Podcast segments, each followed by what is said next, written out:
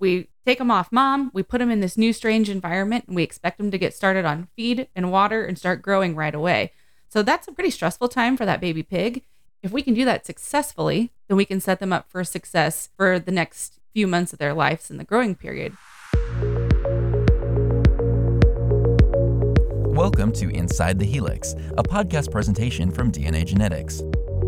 Throughout this series, we focus on all things that matter to the pork industry.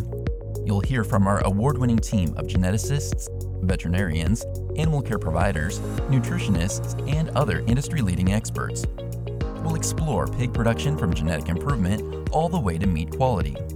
Listen along as we take a deep dive inside the DNA helix. Starting the nursery pig is our topic today on Inside the Helix. I'm your host, Curtis Harms. Dr. Christine Mainquist-Whigham, veterinarian and director of health for DNA Genetics Nucleus and Pillen Family Farms, is joining us today. Her role includes overseeing the health of the system sows, as well as the downstream nursery and finishing aspect of it. Christine, thanks for joining us today. Yeah, Curtis, thanks for having me. Very excited to be on here. Yeah, Christine, you're a native of Stanton, Iowa, and were raised on a row crop and cow calf farm, but eventually came to Nebraska. This was through college, correct?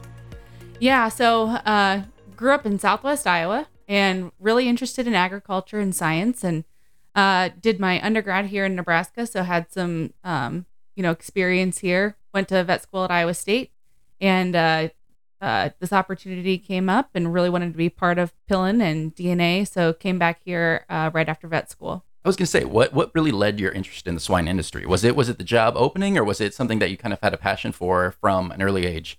No, so no swine experience growing up. Um, and then in vet school, I had an internship. Uh, spent spent the summer in Iowa with pigs and um, some research, and then uh, was really just hooked. I thought I was going to be a cow calf vet, and really loved the population medicine, the epidemiology, and the people. Um, and so after that, fully committed to swine medicine, and here I am today. And you've been with DNA Genetics and Pillen Family Farms with the system for about several years now, for roughly seven years or so. What drew you to the company? Yeah, I remember um, I did a, a internship here, my fourth year of veterinary school, and uh, the people were extremely welcoming. Um, you can just tell the culture by the people you interact with, and really enjoyed my time on the farms with the research that we were doing, and it, it just felt like a fit. Yeah, that's very interesting. So let's get to the topic at hand, Christine. Starting the nursery pig. Why is this so critical to start pigs off right? Yeah, so this is something we talk about all the time. And it's really the very first transition in the pig's life. And it's this most critical transition. They've been on mom previously, they're very comfortable, they've got a food source that they know about. And then we take them, you know, at 20 to 23 days of age. We take them off mom, we put them in this new strange environment, and we expect them to get started on feed and water and start growing right away. So that's a pretty pretty stressful time for that baby pig. If we can do that successfully, then we can set them up for success for the next, you know, few months of their lives in the growing period. Looking at that time, uh, we wanted to evaluate practices that we're doing that can help improve that transition and get our pigs started off on the right foot. Because really, the worst thing that, that producers are looking for is added mortality. And really, some of this extra care at the beginning can really pay dividends in the long term. Yeah, absolutely. Uh, we kind of look at that period of the first 10 days after weaning.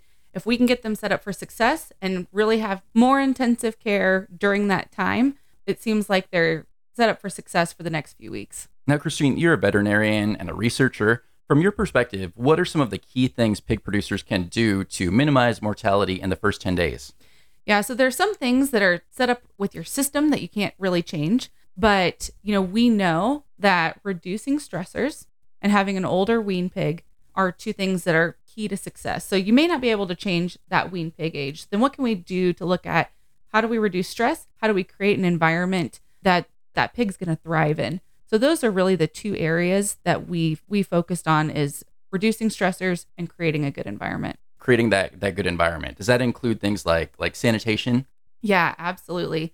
Kind of where all this started. It's probably been 4 or 5 years ago that we looked we kind of had a self-reflection moment and we said, "Okay, we know these are healthy pigs." And not every site is going to be absolutely perfect, but if we don't have those primary pathogens like PRRS, PED, hitting our pigs early, we should be having really good performance. And the performance just wasn't um, to the level that we were expecting. So we said, okay, what do we need to do differently. We knew we needed to do this systematically. We needed to make changes one at a time and track them. But first, there was a lot of things going on that didn't really make sense. You know, we were over medicating to to cover some sins in some areas. We needed to peel back the onion in order to build it back up. So we pulled everything out. All feed meds came out, kind of went back to a, a more simple diet, and then started from scratch and started adding things back in. So one of the first things we looked at was sanitation. Mm-hmm. And, you know, particularly early or nurseries, they're only there for six weeks. Right. And you turn those nurseries pretty quickly. So the pathogen load can build up pretty quickly. And it's all kind of in that young age of a pig. So we said, what do we need to do to do a better job? We were washing and disinfecting our barns in between, but uh, there's this things called biofilms that can remain, especially like on plastic floors. And these most of these are plastic floored nurseries. And we didn't feel like we were getting that biofilm broken down in between turns. So we looked at the application of a detergent. We used an alkaline detergent that is a degreaser, breaks up the biofilms better, and things like rotaviruses, E. coli, streps, all these bacteria and viruses can hang out in there. So after the application of the detergent, we did a, a very large scale field trial where we had about 200 barns on each treatment, detergent or no, no detergent. Um, and the barns treated with the detergent, we saw over a percent reduction in Wow. mortality. Wow, that's that's substantial. Yeah. Yep. And a lot of that was due to reduction in nursery scour. So, you know, putting on my vet hat, we do a lot of diagnostics, and a lot of this early scour was coming back rotavirus. So we were able to um, go in then after after applying our treatment, and we realized, okay, the scour's gone. We're not having these rotavirus issues, and that kind of set the stage for some of our other implement other things we've implemented. So after we did the detergent sanitation step, we looked at our stressors. And so that's kind of into the the vaccination piece where we were saying, okay, we're going in, we're vaccinating these pigs after 3 weeks placed and we're seeing them go off feed and we're having some health breaks after, you know, parasuis and E. coli right after that stress event. Yeah. So what what what was kind of the the next step then? What were you going to look at in terms of vaccines and and maybe what what's the timing process? Yeah. So the traditional vaccination timeline is three weeks and six weeks of age with kind of your core vaccines. And we said, can we do something differently? So we did the workup at the sow farm to make sure there wouldn't be maternal antibody interference. And we said, okay, I think we can push these vaccines earlier and reduce the number of times we pick pigs up. So we put our vaccines at three days of age and three weeks of age. So that would be like the day prior to weaning. So then once that pig is weaned, no one's going in and picking them up and vaccinating them. And then we're not having to go in in the middle of the nursery and do it either. So really, once they're weaned, all they have to worry about is finding feed and staying on feed. And they're like that for the rest of their nursery turn. We we did a similar deal to the detergent step and we put, you know, about 200 barns on trial for each treatment, Mhm. early vaccine and late vaccine, and we saw about 0.75% reduction in mortality just by pushing those vaccines earlier. That that's that's impressive. What about when we're looking at things like oh, cameras, ventilations? You know, it sounds like a big part of of this whole process is really reducing those stressors. How can we better monitor the pigs in this process and maybe what are some of the other things that we can do to alleviate stress? Yeah, that's a great question. So the the first two interventions we talked about, those are pretty objective. We were able to go in and say, okay, we're going to apply this treatment and then we're going to measure it. But that's not the only thing that's going on. So the environment piece is so critical to keeping those pigs comfortable. One thing that I've I've really appreciated about our strategy is that we're trying to empower our team members, people in the barn to understand what's going on with that pig and then making changes accordingly. So we call it read the pig. Mm-hmm. And the goal is that that pig should tell you what's going on. If the pig's comfortable, he's going to be laid out nicely and eating and drinking. The pig's not comfortable, he might be huddled. Or if it's too warm, maybe they're laid spread out. Um, if they're located all in one area of a pen or not another area or the other area of a pen, that maybe can tell you that there's something going on with the air.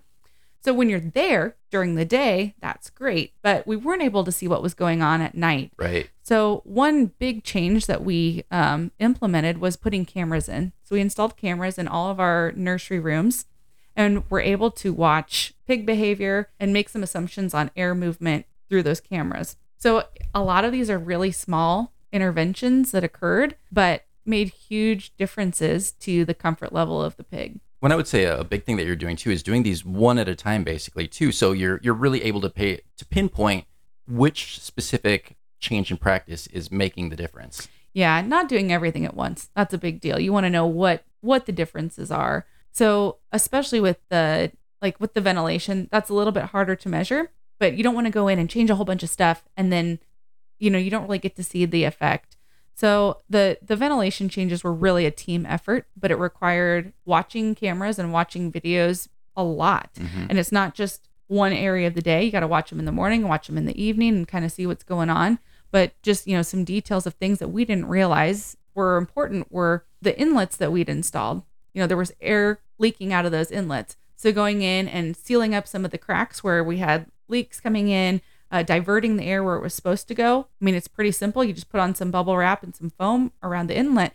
But wow, what a difference it made to pig comfort. We also realized there was air leaking in through the hallway doors. Well, that was pretty easy. You go in and you apply some weather stripping around the door. Air can't get through there quite as easily. And now all of a sudden, your pigs in those first few pens are way more comfortable. So what are maybe some of those signs that your pigs are chilled or maybe there's some drafting that that exists?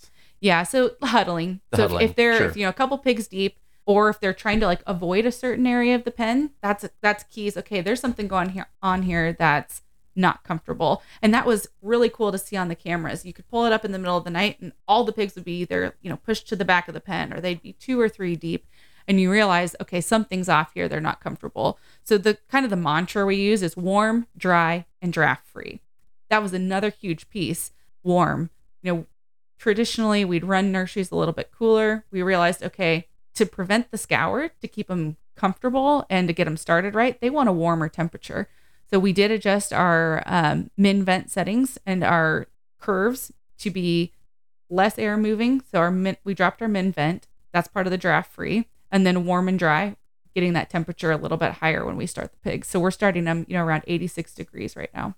Let's move on to feed intake. How important are things like mat feeding? really really critical so number one is getting that gut going so they've been on mom's milk but we really need to get them started on started on feed because that's what they're going to be on for the rest of their life and it's important for intestinal development uh, to get started on feed so we do creep feeding prior to weaning and that's about seven days prior to weaning it gives them a chance to explore feed while they still have uh, milk as a source but we've done a, a few trials now that will show pigs that are creep fed prior to weaning do not experience as much weight loss post weaning. Hmm. So really, we want to make sure we don't go backwards those first few days. why do you think that is?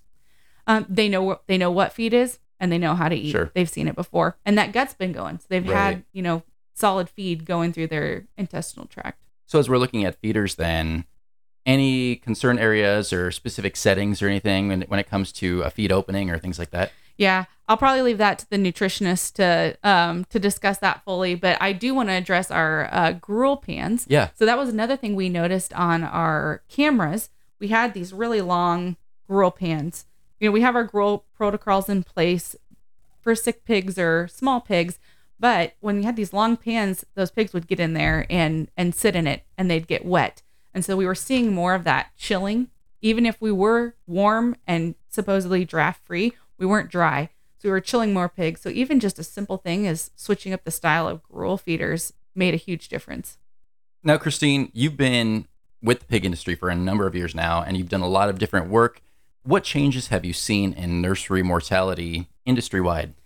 Yeah, I mean, I think as an industry, we are experiencing a, a period of higher mortality, uh, survivability, livability. It's definitely an area of intensive research, and there's a lot of attention on it right now. I think we all have to kind of like look in the mirror and say, what can we do to continue to improve this? So that's why this topic, getting these pigs started, has been so critical and so important to us and our company, is because we do want to impact improved livability. Now we've talked about stressors, we've talked about the environment, all of these types of things. Is there anything that we missed? Because there's there's a lot of things to point out and to make sure that we're we're doing maybe better than we have been in the past. But is there anything maybe that we missed that that's also an important element of this? Well, so the discussion we've had today is assuming we've got a healthy pig. Right. And and I think that's you know, if you're dealing with disease, these areas sometimes take a back seat. And we've experienced that too when we're we have a disease challenge, we forget that this pig still needs to be warm, dry, and draft free. But uh, without a doubt, having a PRRS challenge or some other type of large disease challenge, you've got a drain on immunity and you've got impact to that pig's physiology that just makes starting the pig so much more critical and a little bit more of an uphill battle. We've talked about a lot of things today. What's maybe one key message that you would like to leave for our listeners as we wrap up our discussion today on starting the nursery pig? Yeah. So our key message and and things that we we coach every day are keeping that pig warm, dry, and draft free. And in order to do that, we need to read the pig and listen to what he's telling us. All right, Dr. Mainquist-Whigham. Last question what keeps you going each day? I mean, what gets you excited about coming into work and tackling a new day of animal health? Yeah, I mean, first and foremost, the people. So the people I get to work with every day, it just makes a huge difference. You know, I love the company we work for, and I love the message that we that we promote. Um, but then also just knowing that we're responsible for feeding the world's population and and what we're contributing to that. It's it's a, a noble profession. Thank you very much. And a little teaser for the next episode of Inside the Helix. I'll give you a little sneak peek, Christine. Jason Schneider is going to be with us to discuss feed biosecurity, and I'm looking forward to learning more, and I hope everyone listening is as well. As always, you can join in on the conversation online. If you've got questions or topic ideas, visit us at dnaswinegenetics.com or find us on social media. Christine, pop quiz. Are you following DNA Genetics on social media? Absolutely. It's on, uh, You're on Facebook, Facebook? Instagram, and LinkedIn. LinkedIn. There you go. Very good. Thanks again, Christine, for joining us today for episode two. Great, Curtis. Thanks so much for having me.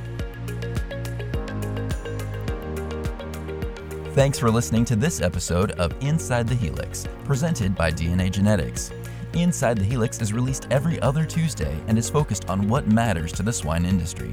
To catch up on previous episodes, visit us online at dnaswinegenetics.com or find us at your favorite podcast streaming platforms. You can also keep up with DNA Genetics throughout the year by following us on Facebook, Twitter, Instagram, and LinkedIn. For Inside the Helix, I'm Curtis Harms.